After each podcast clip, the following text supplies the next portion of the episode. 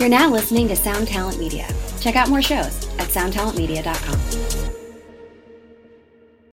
Hey, what's up, folks? Welcome to another episode of the podcast. Here we are in wonderful podcast land where everything's warm and cozy and nice and all that good stuff. Really excited for this episode. This one's really cool. Today I'm talking with Joey Bradford, who is the guitarist for The Used, a band that I've listened to for a long time and him and I have crossed paths, actually, we discovered on the podcast a time or two. He has a really interesting story. He's he's living out a, a really cool life and doing some really rad stuff. So I will not bend your ear too much more, but just want to remind everybody about the Facebook group. The last plug I did, we had a bunch of new members. So here's another plug. If you go to Facebook and type in the Tone Mob, you'll see the group. It's a private group there's about 2,400 of us in there or so, hanging out, talking about basically anything that we talk about on this show. So, you know, it, it ranges uh, quite widely, but it's a good time and everybody's cool. So, if you're a jerk, please don't apply. We, we've already kicked out enough of those already. Actually, I really haven't had to do that very much. Seems to seems to attract a good crew of people in there. But yeah, that's uh, a place you can go and nerd out. I'm in there almost every day, and it's just a good time. And I also want to remind you about NAMM, because it's coming. And I said I wasn't going to do a pizza party this year, but I am going to do something. I thought it would be fun to do a, a listener meetup of some sort. It would just be weird if we didn't have some sort of tone mob gathering.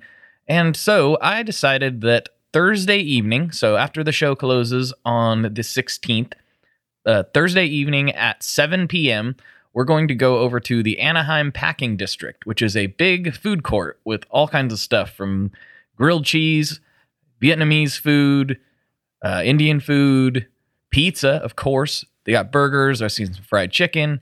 There's all kinds of stuff. So there's something for everybody there, and it looks big enough to house. We had like 100 people show up to the pizza party last year, and it was kind of crazy. So I don't know how many people are going to show up to this, but I figure we could just all meet up. We can eat some dinner. We can talk some tone, talk about the show, and just hang out and have a good time. Nothing too official, pretty just loosey goosey, and we'll just we'll all just chill. So yeah, 7 p.m. at the Anaheim Packing District. We'll call it the Tone Mob Meetup instead of Pizza Party because some people might not eat pizza. I don't know what they're gonna eat, but yeah, I think that'll be a good time. And yeah, that's probably good enough of pluggage for this episode. Well, let's let's get right into it. Let's do it. So, without further ado, here is Mr. Joey Bradford from The Used.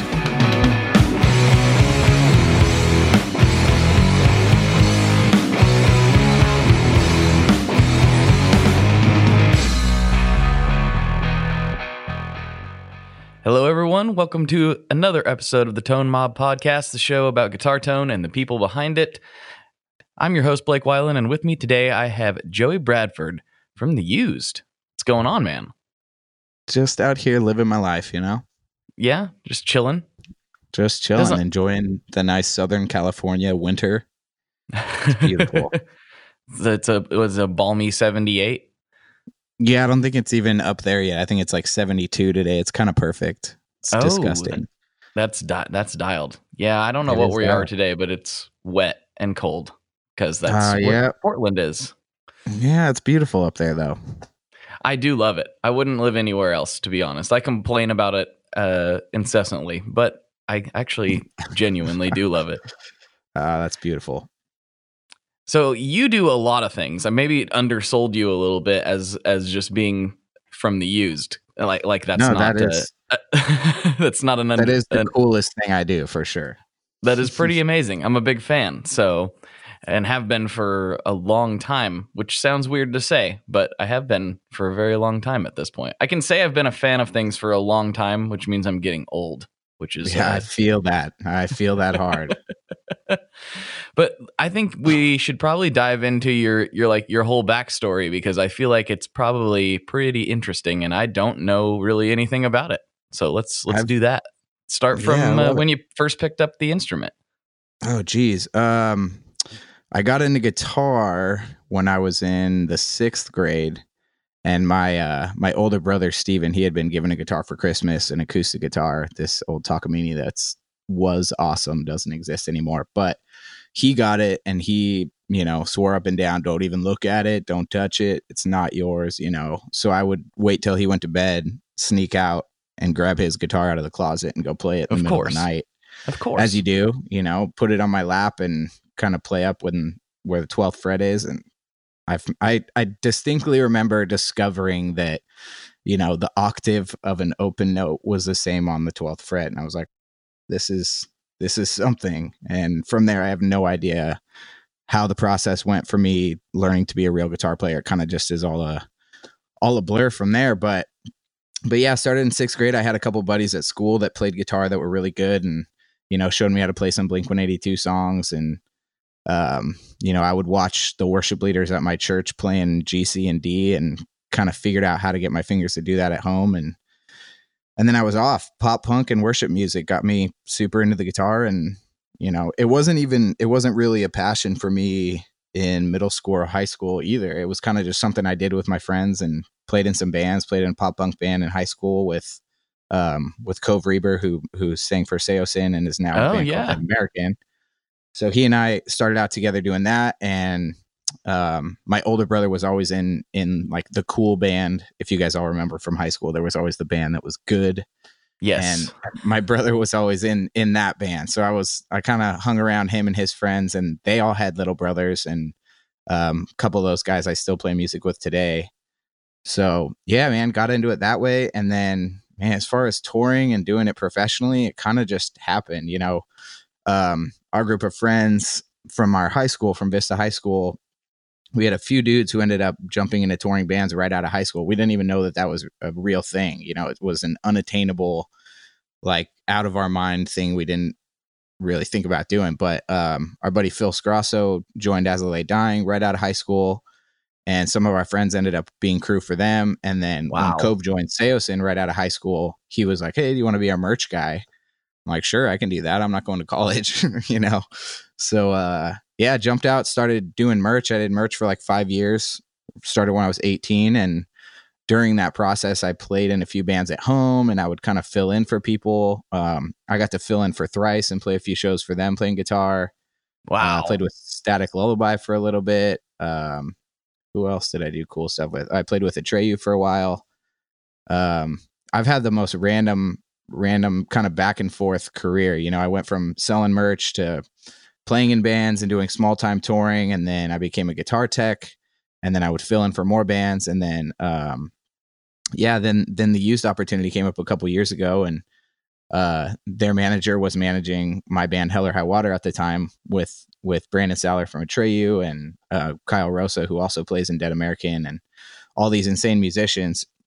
But we did that, and that kind of c- connected all the dots. I mean, I got to make these relationships with people I hadn't previously made as a merch guy. You know, I was stuck in the front of the venue for years, and uh, yeah, it's it's kind of crazy talking about it in order, but Yep, from merch to fill in dude to my bands kind of trying to do their thing and then joining the used and it's been incredible. We just made a record and super wild. I can't believe I'm still doing it. It's it's funny that you're talking about all this stuff that you've done, and I'm I'm sitting here wondering. I'm like, have I crossed paths with you as an audience I member at some point? have. Probably so. Probably Merch, a couple did- times. Yeah, doing merch was cool. I worked for, you know, I started working for Saosin. I worked for Thrice for a little bit after I, I filled in on guitar for them, which was awesome. I went from guitar to merch. And then um, I worked for Dredg for quite a few years. That was a lot of fun. Um, you know, I would watch them every night. They were one of those bands that that blew my mind every single night they played. They were incredible.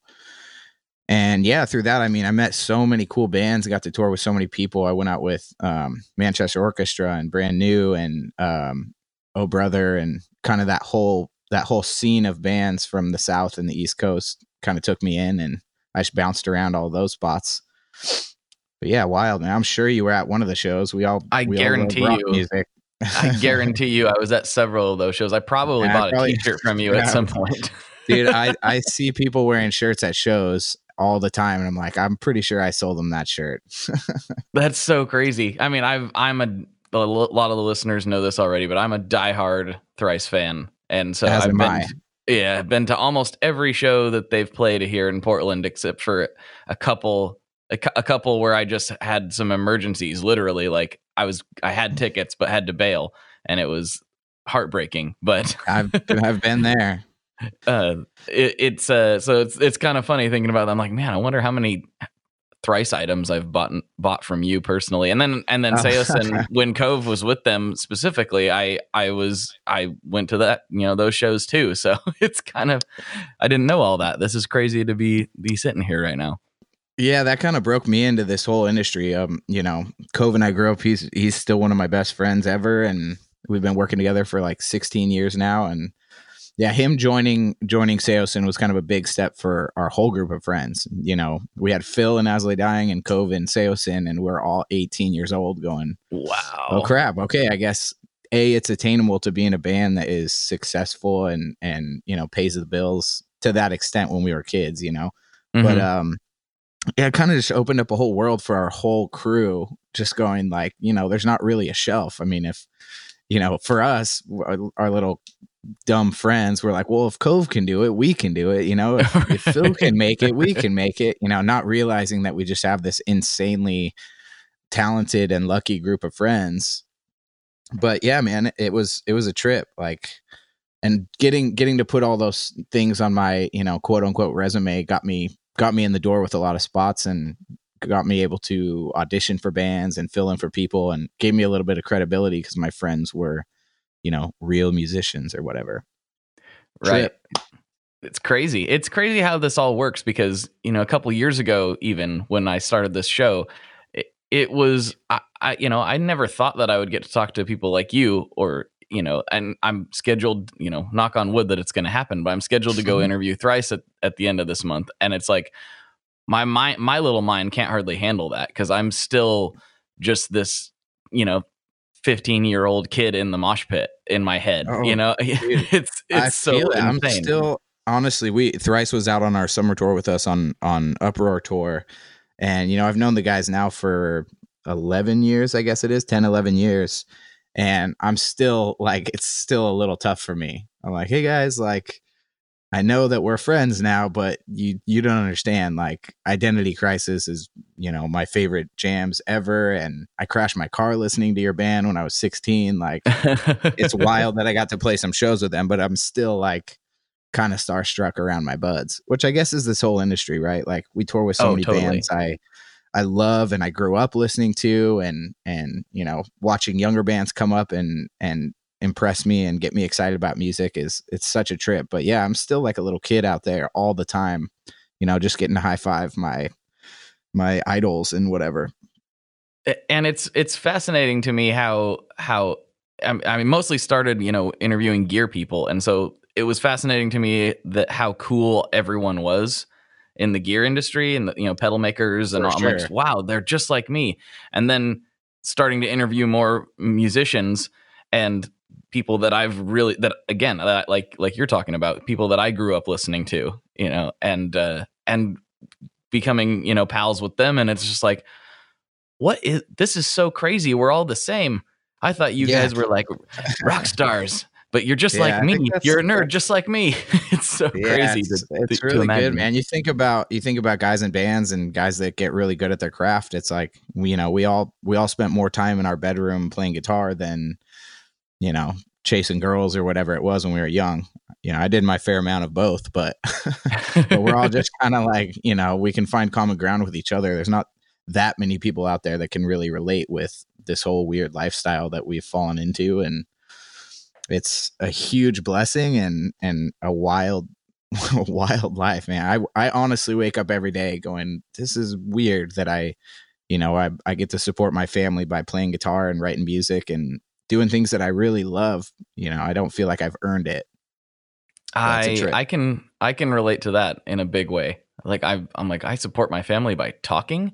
I was told to shut up my whole life. Yeah, what's going yeah, on here? perfect Like, yeah this i think the the lesson to life is just do the opposite of what everyone tells you when you're a kid right it's kind of I, I mean, uh, you, uh, I, I, I think you're 100% right about that. And that could lead to a rant on the education system that we probably don't want to get into. uh we won't touch it we know it's all we good know. If you want to hear my thoughts, uh, e- email me. I'll give you the whole spiel. oh man. Yeah, So we'll step away from that. Yeah, we'll we'll back away from that slowly, like Homer Simpson disappearing into a hedge, and we'll get to the gear stuff. So, yeah. what did you start out playing, and where did what kind of stuff have you ended up with?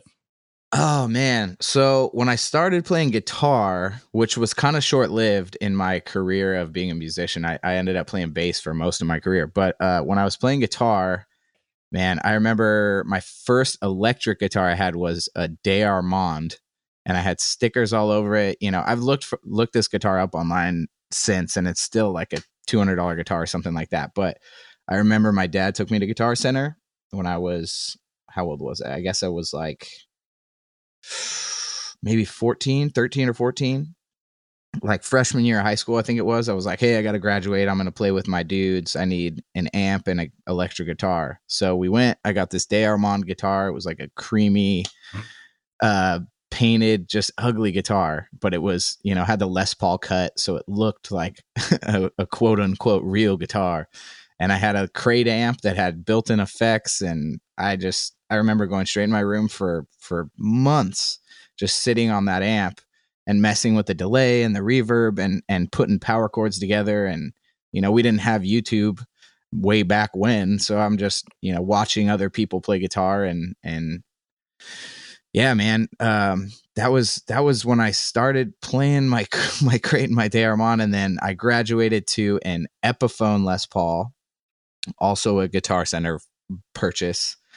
And then I remember my first half stack. I had to have a half stack. I knew nothing about gear, knew nothing about what amp I really needed. I just knew I needed a half stack. I got to have a head and a cab, you know. Of course, of course. And I got a it was a B52 um man, I don't even remember anything about it other than it was a B52 half stack. It was, you know, one half step up from the crate that I was playing, but it was loud enough to play with the drums, which is why I had to get it. I remember gotcha. cranking that crate thing up as loud as I could, and I was like, man, this is completely drowned out by my my drummer's you know splash or whatever he was crushing. But yeah, man, we we got these little rigs, and it was me and Cove and our buddy Kellen, who plays in a band called Fruition from Portland. Actually, I don't know if you know them, but they're incredible. No, um, they're incredible folk band. Um, and then our buddy Victor Wilson, he doesn't play music anymore, but he started like a, a charity organization in Vietnam. He's adopting kids. He's like by far better than all of us that are still playing music. Wow. But yeah, we had our band. We would play in his garage, and um, man, we we immediately started writing songs. That was one thing that that stayed with me forever. Is a lot of my friends' bands were trying to learn other people's stuff and you know, oh, we're gonna learn some um, a Sum 41 song or a, a Blink song or whatever it is, and we jumped right into writing music, and it, it wasn't any good you know and and our our lyrical content was pretty terrible but but we were sitting in a room and we were you know with a notepad and jamming chords and writing stuff down and you know we were able to play a full song together pretty quick and yeah man it was a trip. Our parents would drop us off and i'd unload the gear out of the trunk of the car and uh, those are some of the some of the best memories i have of playing playing music man. It was just kind of like a cul-de-sac at our friend's neighborhood and different dudes would show up and kind of jam with us sometimes and yeah and then we would play well man my first show ever with that band with the with the b52 was in the quad of our high school in ninth grade we played a show in the quad during lunch and then that night we went over and we played a show at an ice rink they set up carpet on the ice and we put all our gear on the ice and we played Whoa. a show and yeah and then we were in you know we were we were sucked in and yeah man we i think we did three EPs while we were on all in high school and you know never expected it to go anywhere. We were just having fun and we all played sports and did other crap along the way and yeah, and then Cove joined a real band and then we were all screwed. We're like, well, I want to do that too. yeah, That's... but man, I didn't I didn't start playing cool gear until my my senior year of high school. I was 17 and I joined a band with um, Kyle Rosa, playing drums, who's still my favorite drummer of all time. He plays in Dead American. Um, but we were in this band called Thieves and Liars.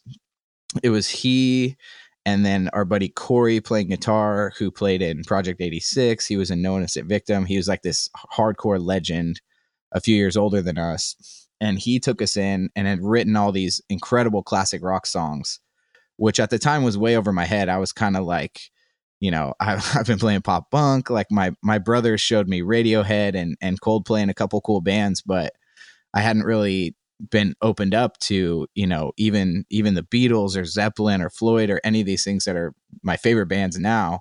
I wasn't until I was 17 that I was really exposed to those bands and that music. I totally But yeah, it.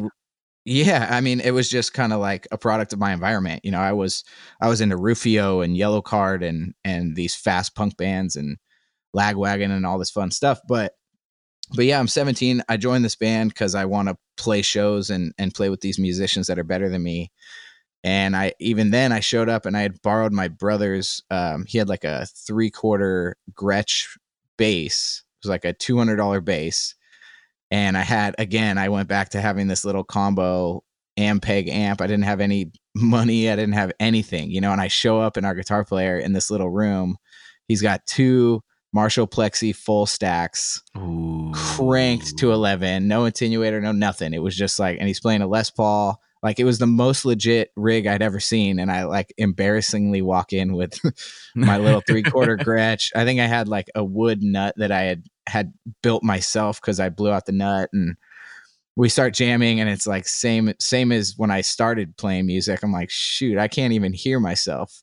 We got this insane plexi we got the drums crushing and i'm playing this little dinky amp but yeah so then then my my gear journey started i got um i bought an old it was a 1972 um ampeg 8 810 and then i also bought a 1971 ampeg svt Ooh. head which was incredible and i had two two different ones over that five year span but that was wild i mean i honestly i played that that rig i still have the cab to this day but i played that head pretty much the whole time i was a bass player.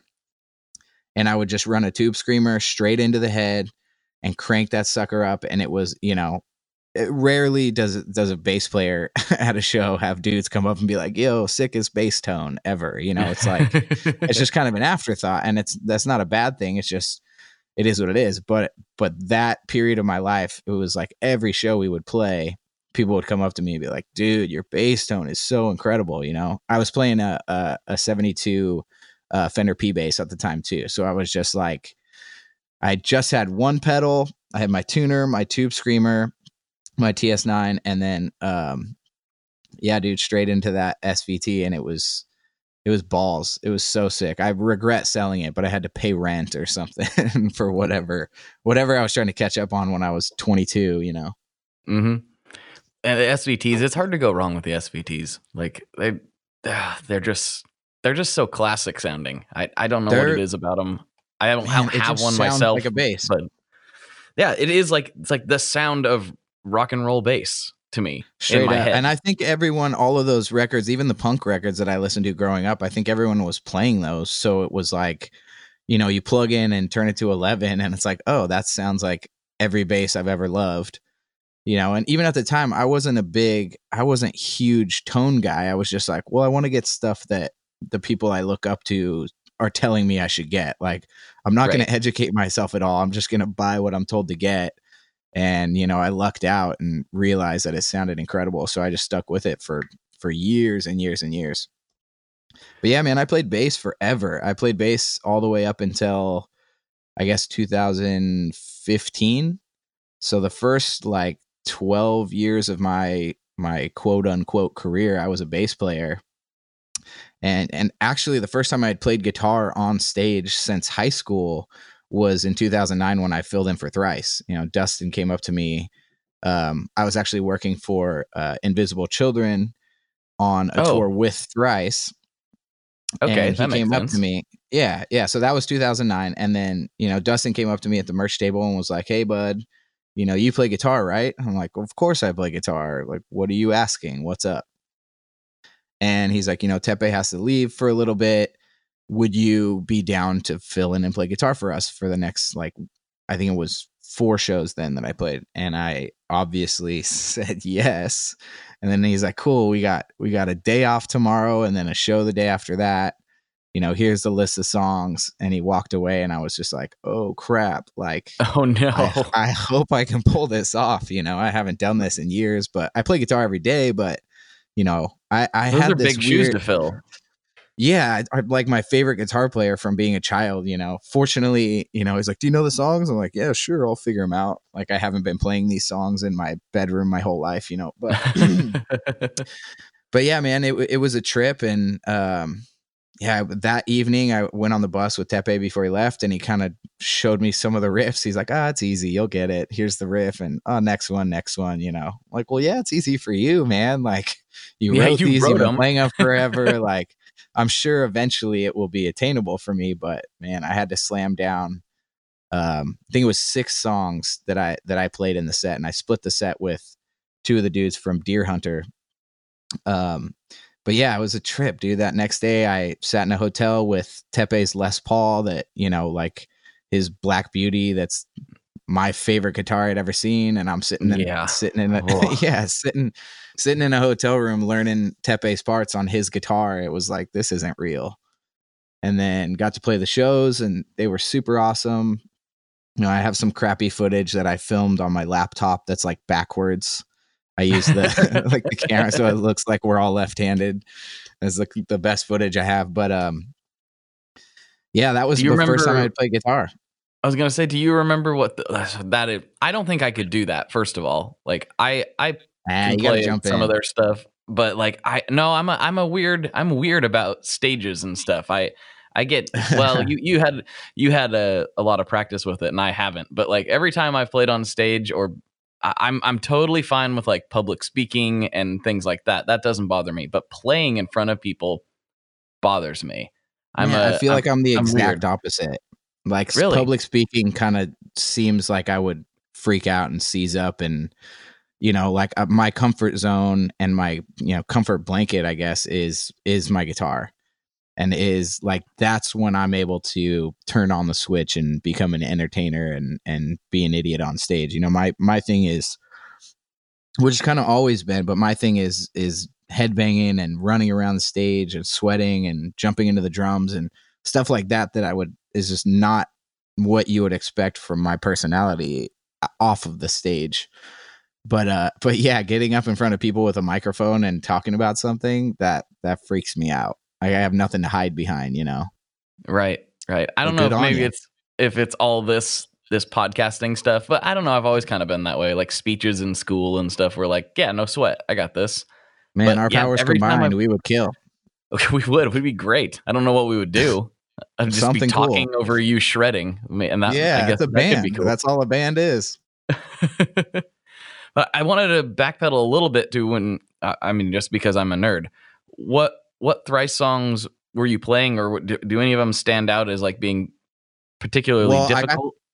I, I wouldn't I don't know about difficult, but um but I got to play Deadbolt and that was like just I think that was realistically like looking back on it and saying this out loud now, I, I think that was probably a turning point for me in my whole career where it was like okay, you know, my friend joined this band. He took me on tour to be a merch guy. Like technically I'm in this world. I can I can find different stepping stones to get to wherever I think I want to be, which I really didn't know. I I even selling merch, I wasn't like I'm going to become a, you know, the guitar player of one of my favorite bands someday, you know, but but when they asked me to play guitar and I did it and it was like, "Oh man, this is this is one of those moments playing Deadbolt on stage with my favorite band." Oh man, like okay i think i can i can parlay this into into something that is truly what i want to do and and i think i do want to be an artist and i do have this bug and i do have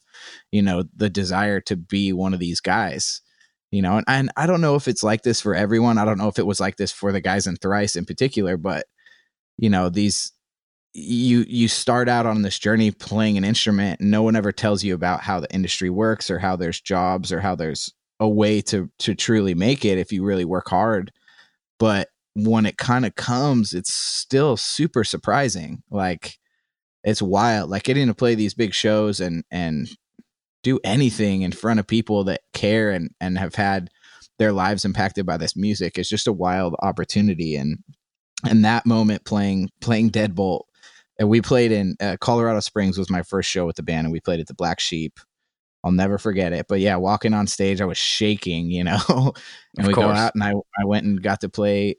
ah, Man, there was a few songs. It was on the Beggars um, tour cycle, and I played a few songs off Beggars, and I played a few other songs. I got to play "To Awaken Avenge the Dead," which was incredible Oh. and then yeah which i actually i know i'm bouncing around a lot but that song i actually got to play with them again a few years later when they when they did their you know quote unquote last show before they came back again they had played at the observatory in orange county and my band hell or high water was playing in the smaller room at that venue and i had gone out and watched them sound check thrice sound check before our show and I'm sitting there, and Dustin looks down. He's like, "Oh, what's up, dude?" He's like, "Hey, do you want to play?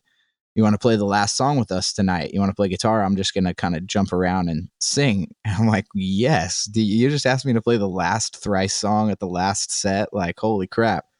So yeah, so I got to run on stage and uh, play the the breakdown to um to awaken avenge the dead at the end there oh and man, I love that Yeah. part so much. yeah, so fun. It was such a cool thing. So, so got to do that, and man, I as even- as don't- I sit here, I should tell you, I'm I look over to my right and I have the thrice flag from that farewell tour hanging above, like it covering up guitar cases in my loft. Basically, is what it's doing. But it's like yeah, that's so this cool. huge. Like I'm a I'm a big like they're they're so important to me as far as like like even doing this.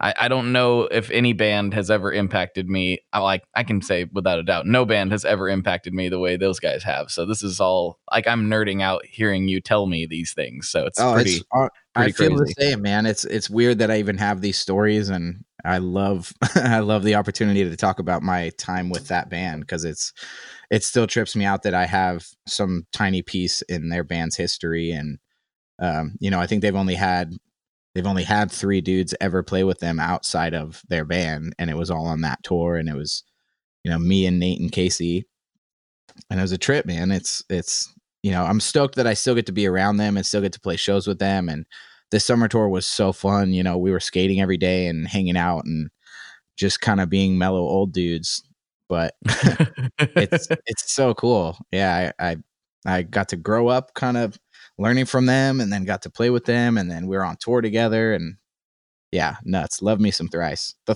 welcome to the thrice podcast. yeah, welcome. Yeah, welcome to the Thrice Podcaster. Which I mean, this is like you know sometimes anyway. Especially in the beginning, I felt like I was talking about them on every single episode uh, when this show first started. Yeah, well, they tick all the boxes, man. Their songs are incredible. the The lyrical content is incredible. Their tones are incredible. You know, as people, they're the sweetest people on the planet. Like they, they definitely were a, a massive influence for me, not just from a fan perspective, but being able to be around them while I was kind of young in this industry and watch you know the doors that were opened for them by just being the good guy you know they've always had that reputation and they're genuinely sweet people and people want them to be successful you know it's like you get behind someone like that like we we Mhm. the old you know nice guy finished last is is kind of bullshit like i've watched i've watched terrible people you know lose everything because they are burning bridges and and just treating people not the correct way and and I was very fortunate to be able to watch a band like Thrice you know come in every day and you know thank the security guards the promoters be sweet to everyone like there was never any of that rock star ego stuff and to me I was like well this is my ultimate goal is to be to be like like a dude in Thrice or being a band that is has this level of success so I guess all I got to do is just be really cool to everyone, which I hope is in my nature, and and that's kind of the principles that I've stood on since I've had any opportunity in this industry. So, shout out I think that's actually. Oh yeah, I mean, I think that's actually important. I I said this to to my dad here. I don't know, probably like seven years ago, but there, you know, well, actually, it was longer ago than that. It was uh, wow, because we're in 2020 now. Yeah, wow, that I'm- happens. I'm getting old. Wow, this is ridiculous. But it, during the financial crisis, I was working at a Caterpillar dealer, and it came down to I didn't know this until afterwards, but it came down to me and another guy getting laid off, and I we were both equally skilled and equally qualified and all that stuff. Sure. But he was a jerk and I was a nice guy, and so they laid him off. yeah, no, that's I mean that's real, dude. Like yeah, we we all know that. We don't we don't need to be retold or retaught that lesson, but but honestly it was huge for me at being you know 21, 22 years old and getting to watch these veteran dudes just be sweet to everyone and and really have no issues, you know. Mhm. Good things. it's crazy it's crazy how that that works right like yeah you hear the nice guys finish last but i don't i don't really think that's true I, i'm with you on that i've never i've never had that experience personally i try to be nice as nice as i can be i've been I've, I've definitely been a jerk in my past but i, tr- I try to fix well, we're that you know we're all human, but at the end of the day, especially in the music industry, you know it's very fleeting. It's a it's a massive opportunity. It's something that needs to be earned, and just as equally can be lost by you know not appreciating where you're at. That's just kind of a life lesson, I guess. But in this industry, especially, everyone knows each other. You know, anything that is said gets around, so you might as well be saying saying the nice stuff and you know if you don't have something nice to say don't say anything at all and yeah don't and don't do tons of drugs those are the simple lessons to success right yeah be show up on time be nice Show to everybody. Yeah, don't do be- tons of drugs be, a and dude you'll be okay. Yeah. Yeah. I like it. I'm, I I feel like feel like that's a very good recipe for success. But we got sidetracked, which is okay because that's what this pod that's what this podcast is all about is being Oh, sidetracked. so what what did you end up graduating to after the SVT? Like what did you now that you're a guitar player primarily? yes now that we're what, there what are you rocking?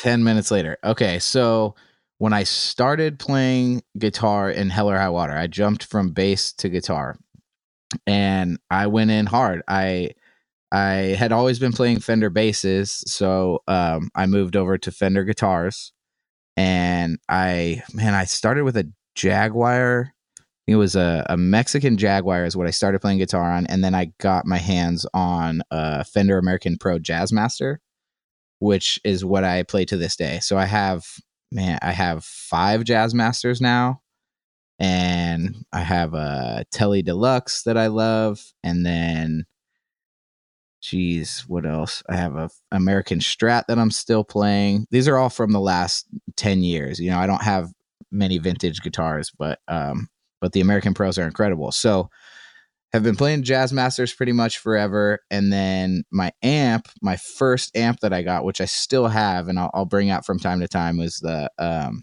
the Rockerverb um mk3 i got right when it came out was right when i moved over to guitar and um, jim root from slipknot is one of my good friends and i reached out to him. I'm like yo you know this is a new world to me.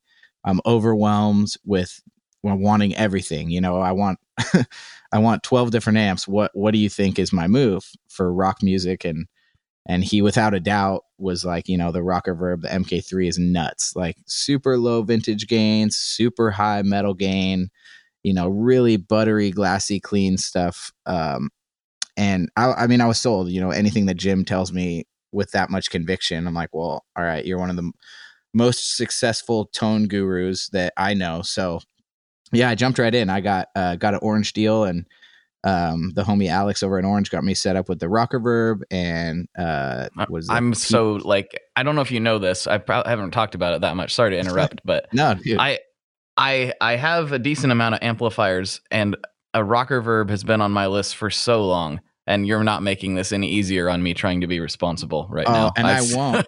I won't make it easy on you because I swear to you that it's that is my favorite amp as far as an analog, all in the box, clean and dirty amp. For me as a rock musician, there's there's nothing better. And I will I will backpedal a little bit. The another amp that has also impressed me forever and hasn't gone away yet is the um Oh no, I'm gonna do it. It's the the the the 5150, but the um my brain Oh, right now. 6505? No, no, no. It's the it was the The 5153. EVH, EVH, EVH. 5150. I was just trying Gotcha. to remember EVH like an idiot, like the Van Yeah. Halen. Yeah, EVH. Yeah. Uh, the EVH 5150. Um, that amp to me is the only thing else that I would I would put up there in like you know must have analog amps for rock guitar playing. The clean in particular on the 5150 is wild, and I did. We AB'd. I was in. Um, we got to make a record at Sonic Ranch with Hell or High Water a few years back. I don't know if you're familiar with that spot. Yes. It's yeah, I, I figured you would. No, it's it's incredible studio. Lucky to to be able to record there, but along with just the vibe of the spot, they have every piece of gear you could ever want. I mean, vintage amps, vintage guitars, the whole thing. So we we lined up about five different amps. You know, vintage Marshalls. There were Vox amps in there, vintage Fender amps, all of this stuff, and I was like almost disappointed for whatever reason, but but the EVH and the orange ended up dominating every piece of vintage gear that we put in front of the mics. So so yeah, the the Rockerverb is a must have. The EVH is also up there. Um, you know, that being said, I don't play either of those now.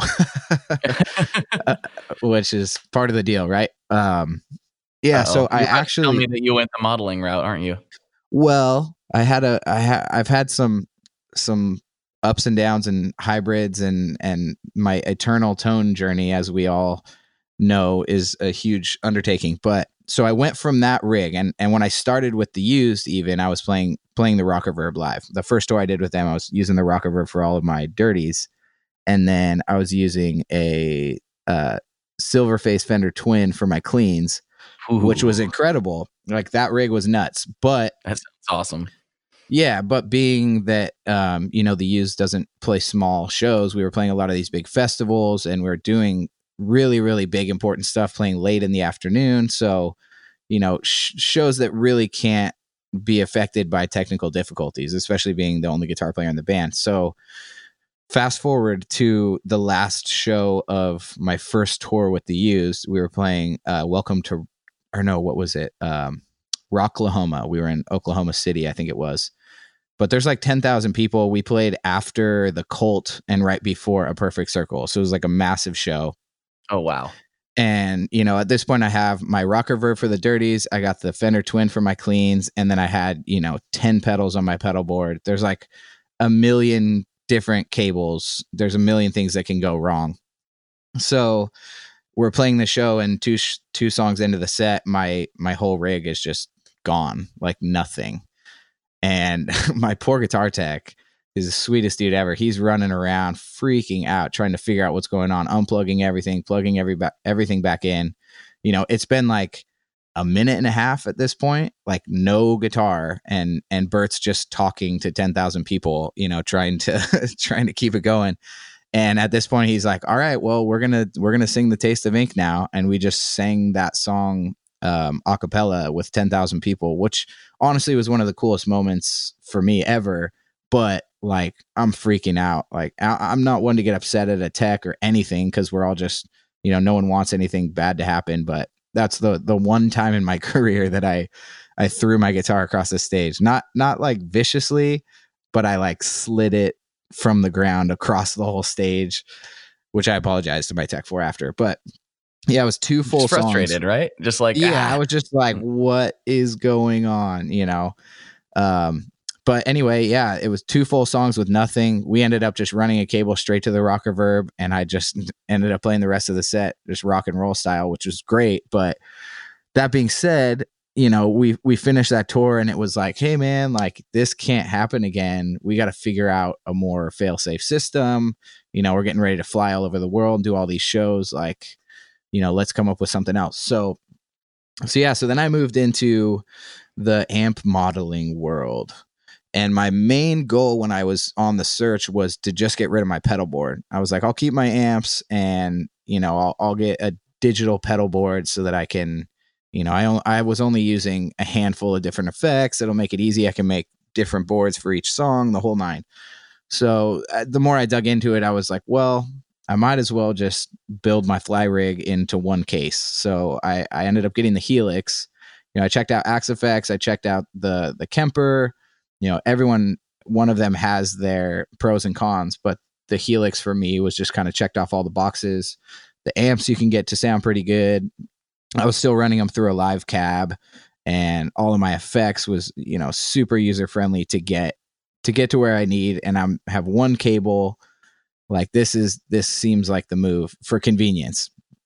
So I played that for a couple tours and I just couldn't really get the amps sounding the way I wanted, you know, especially coming from like the most balls rock amps in the game to like trying to make something digital really feel close enough for a live setting. So I wasn't really getting there.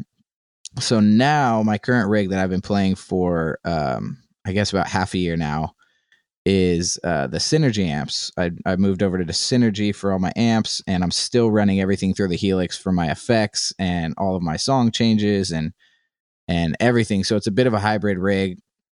Um, I have the I'm playing um, what is it? I'm playing an ENGL Savage most of the time for my dirties. Um, and then Synergy has like their version of a Fender Bassman that I use for my cleans. I have a couple Friedman amps in there.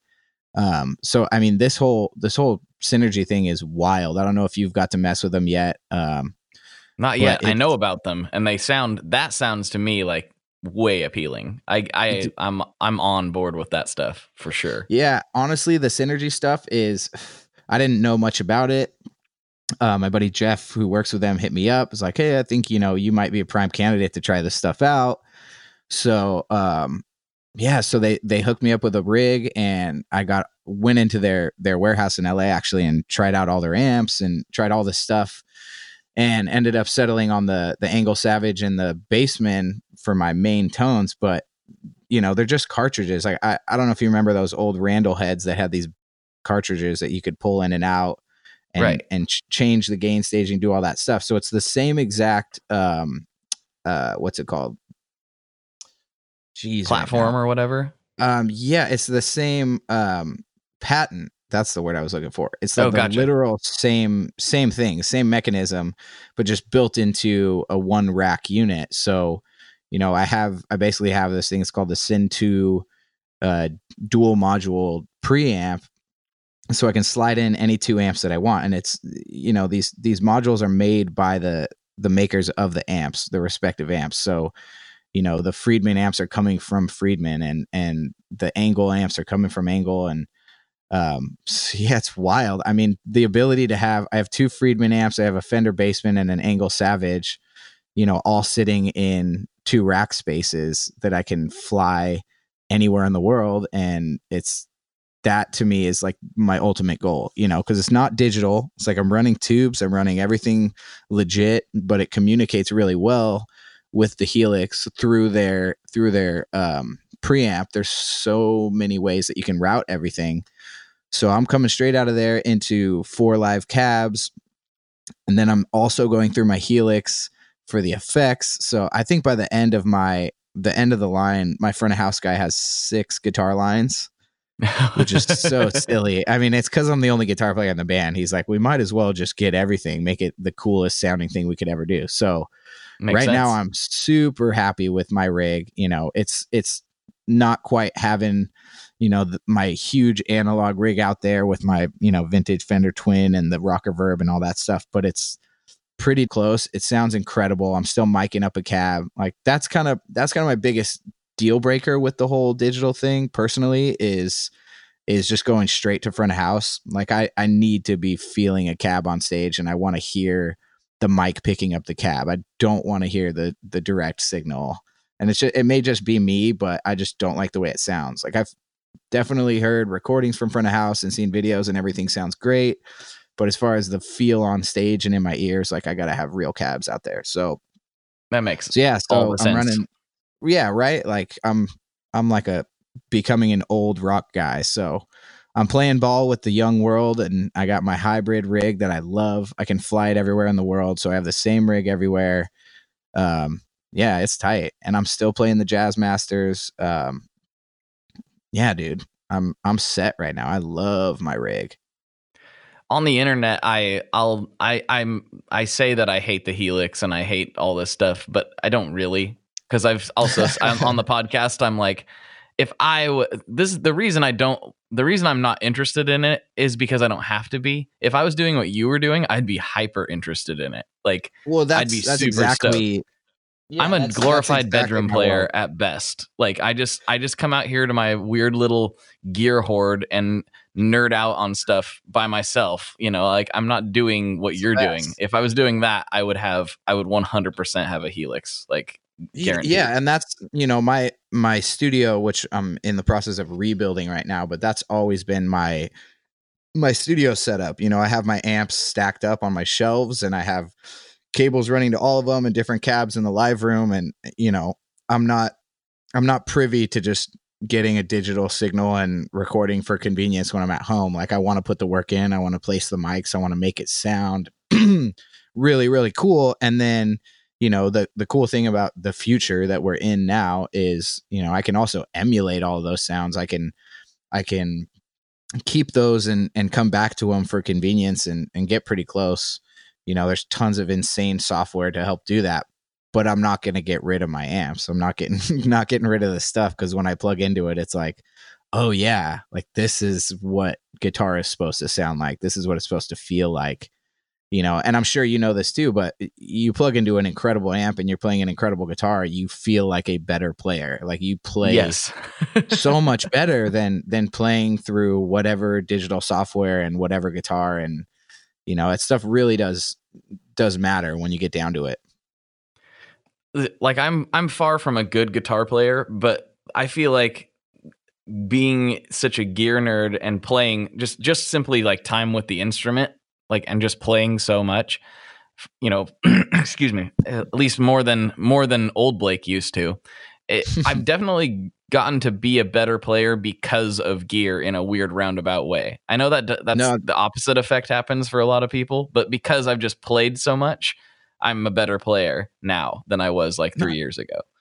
absolutely and and even like you said like even in a 3 year period you know when i when i like officially made the switch back to guitar from bass you know i had this weird this weird blockage that I wasn't good enough to be a, a guitar player in a real band. You know, it was it was like, oh well, I'm good enough to play bass, and I'm I'm a confident, good bass player. I think I could be one of the better bass players, and that that's where my confidence kind of stopped for a lot of years. You know, and I think it's because I was surrounded by such talented guitar players.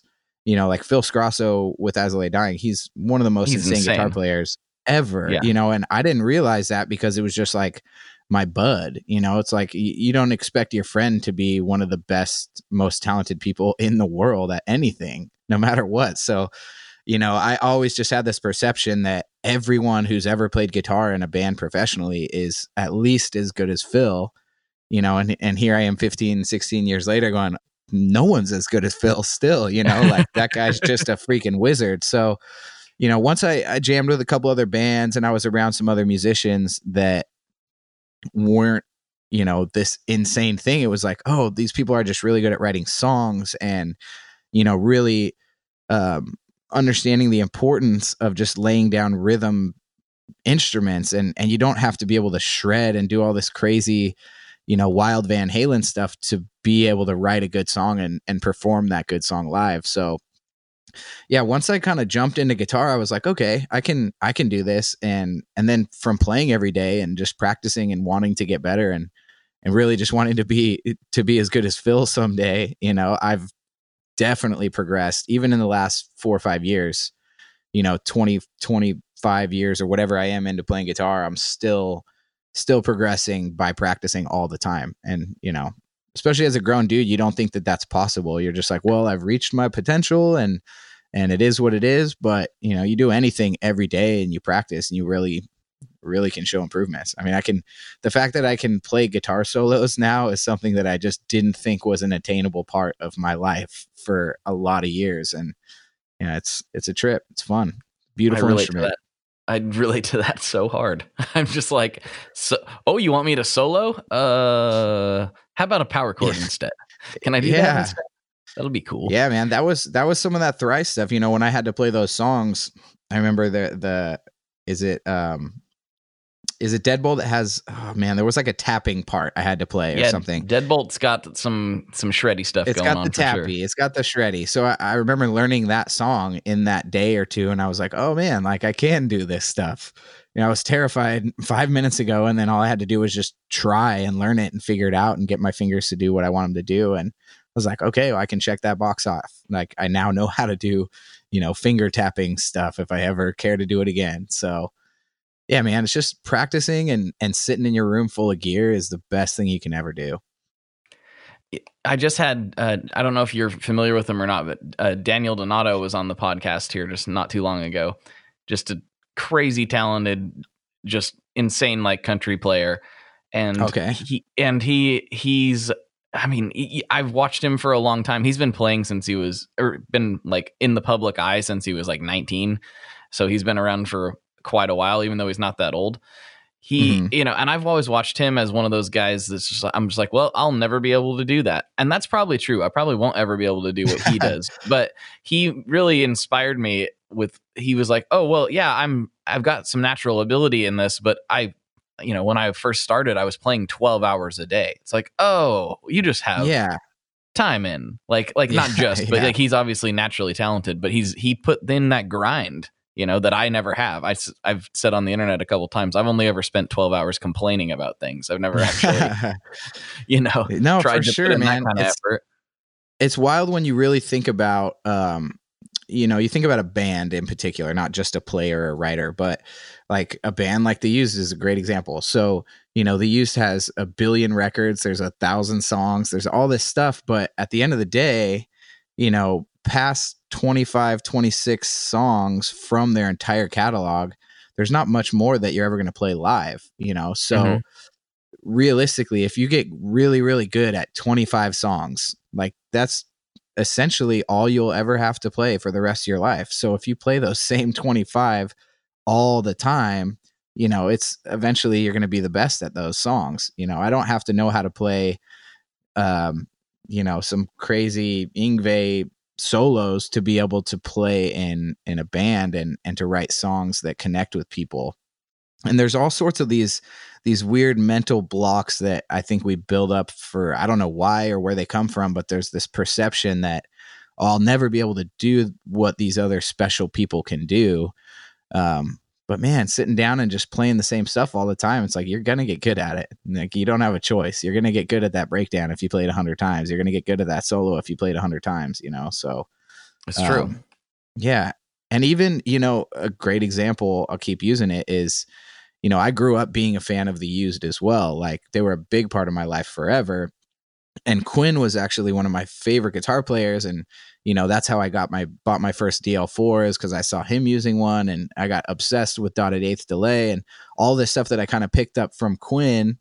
Um, you know, never thinking that I would ever get to be playing these parts. So it's a it's definitely a trip, you know, listening to stuff and practicing something long enough, even from when you're a kid, is is going to influence everything you're doing.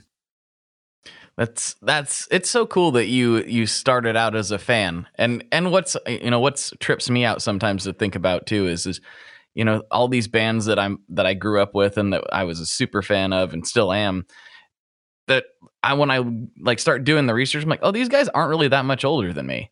It feels like Yeah, they are yeah. because they're doing all these big amazing things. I'm like, "Oh, they're they're only like 5 years older than me." Or Yeah, they all just hit hit it good at 18, man. It's so crazy. There's uh, there's so many so many that that I could point to that fit that description, but it's it's it's got to be a trick because you know because my journey was a lot different, you know, so it's hard for me to wrap around wrap, wrap that around my mind sometimes or whatever I just said. For sure. that right. Yeah, I, man, I was just surrounded by so many people that that fell into incredible opportunities, you know, like the Cove and Phil thing are are two massive events in my whole group of friends that kind of set us on this path to you know to destruction. Now, I don't know what we're all going to do when we're in our 50s, but for now we're all still playing music and you know, starting families and and pulling it off by playing our instruments and what a trip. Yeah. Yep. Hopefully we can uh, we can all keep doing that thing to where you know we can be a Keith Richards. That's that's the goal, right? Yeah, Keith Richards minus the hard drugs.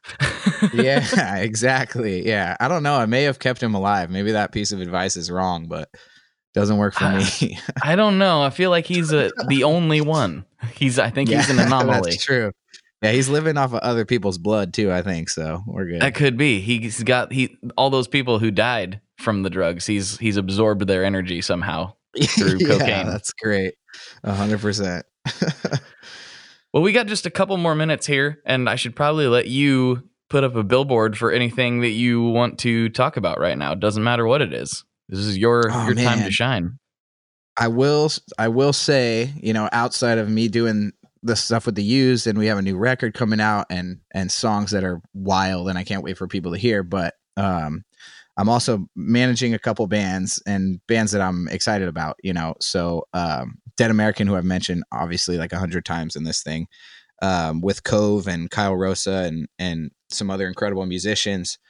Uh, they're putting out a new record this year as well and that's nuts. I mean, I know a lot of people have been waiting for Cove to do something something big f- since Saosin, and you know they put an EP out about a year ago, and they just finished up making a new record. But they're an insane band. I want people to check out Dead American with Cove, and then there's a band called Dragged Under that are my freaking dudes that I'm also managing, and they have a record coming out this month, and we're actually bringing them out on the Used tour.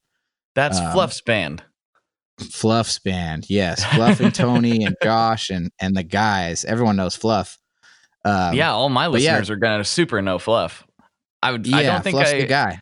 Oh man, dude, this is so cool. I, Yeah, I just, yeah, man. I just connected that in my head. There we go. Yeah, Cool. dragged under, man. You got to check them out. Their songs that are out are, are incredible. The songs that are coming out are incredible. It's cool how I got started with them too. Um, you know, all of you guys know who Fluff is, and so do I from the internet. You know, going back to the Helix and all of my my searching for my rig when I joined the used, I was all over YouTube, and and Ryan came up a ton, and I ended up reaching out to him on Instagram. I was like, hey, dude, like you know, looking into the Helix stuff and and I had some questions about setting up my rig and he was super helpful, friendly guy, just being the good guy and helping me out. And then kind of out of the blue, a few months after we started talking, he was like, "Oh, you got to check out, you know, my new band's demos." It was just like he wasn't asking me to manage him. He wasn't there was nothing other than check out these songs. And he sent them to me and I was like, "Whoa, dude, this is incredible. Like I would love to you know, send it to some people, help out however I can.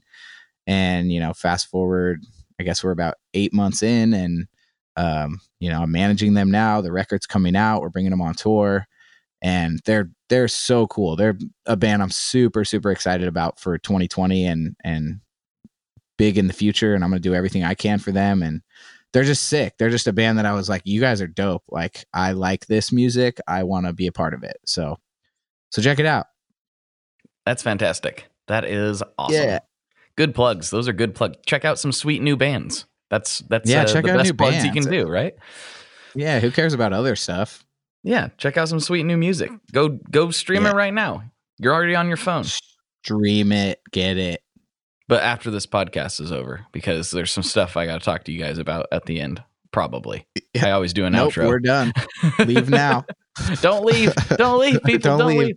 I actually have no idea if this outro is going to be important or not, but you know, that's entire.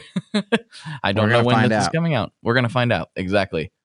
Well, this is the last question. This is the big one. This is the one Go people get worked up about. What is your favorite kind of pizza?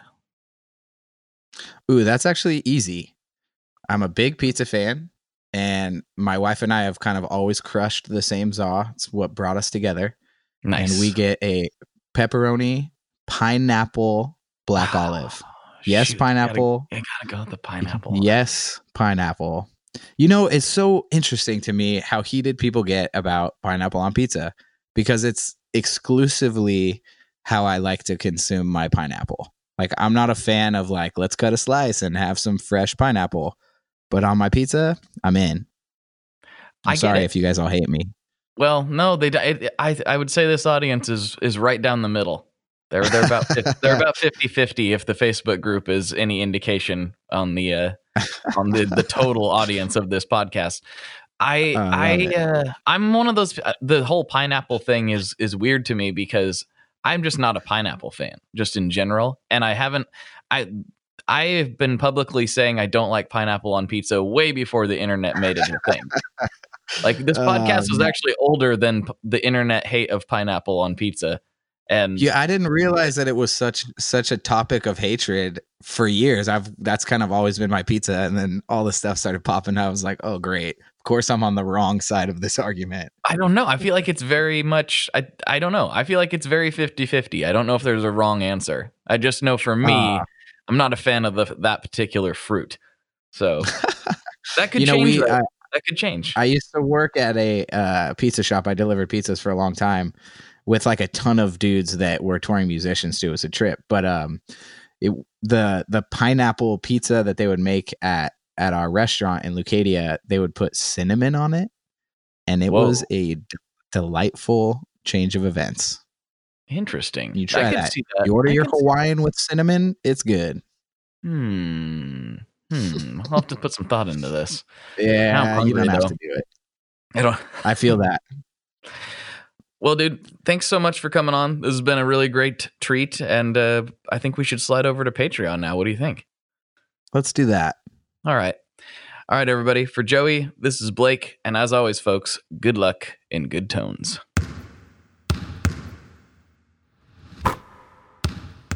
Okay, that does it for this episode. I hope you enjoyed it as much as I did. And if you need more, guess what? Joey was kind enough to hop over to Patreon and hang out for even more content. So if that's your thing, for five bucks a month, you can help support the show and keep this thing going and get extra episodes every week. Sometimes they are extended interviews like this one. Sometimes it is me and my good friend Justin Porter nerding out on gear and nonsense. And sometimes it's me doing my own lonesome little pedal demos and other sorts of audio kind of well, I don't know what you would call it. I guess just other forms of audio content, but mostly it's been other interviews lately. So if you like the show and you've listened this far and you want more of it, that's where you go. So head over to patreon.com slash tonemob for more of me and Joey.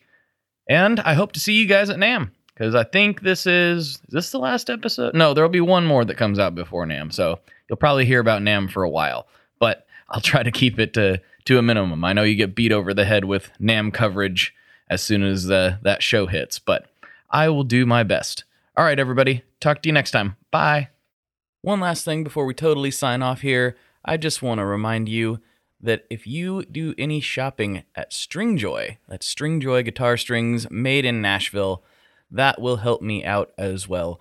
As I've said for years, I'm heavily involved in that company and I really do think they're making the best products on the market. So if you would like to try custom strings, go to tonemob.com slash stringjoy and check them out today. I seriously, seriously, seriously love what the team down there is doing. I help them out with all kinds of things, and by you supporting them, you are also supporting me as well. And hey, you need some strings, so why not get some custom strings just for your guitar and playing style. Again, the link for that is tonemob.com slash stringjoy, and that will take you right to their website, and you can do all your shopping through there, and that will help everyone involved out. So thank you very much. Talk to you next time. We are brought to you by the wonderful folks at Gun Street Wiring Shop. Yes, Gun Street Wiring Shop. I've talked about them before. I used to say based out of Bend, Oregon, but guess what? Sean moved to my neck of the woods. Sean's in Portland. Sean is awesome and has helped me with a bunch of stuff lately. And if you have wiring needs for your guitar, he can help you too. If you want to get weird with it, he can get weird. If you just need to spruce things up a little bit, there's your guy. He takes all the guesswork out of doing your guitar wiring and he makes it simple, and his customer service is top notch. And I can't say enough good things about Gunstreet as a company. I really respect Sean and what he's all about, and the product is top notch. I've got three different guitars that now have Gunstreet harnesses in them, and I could not be happier. So go to gunstreetwiringshop.com and check them out.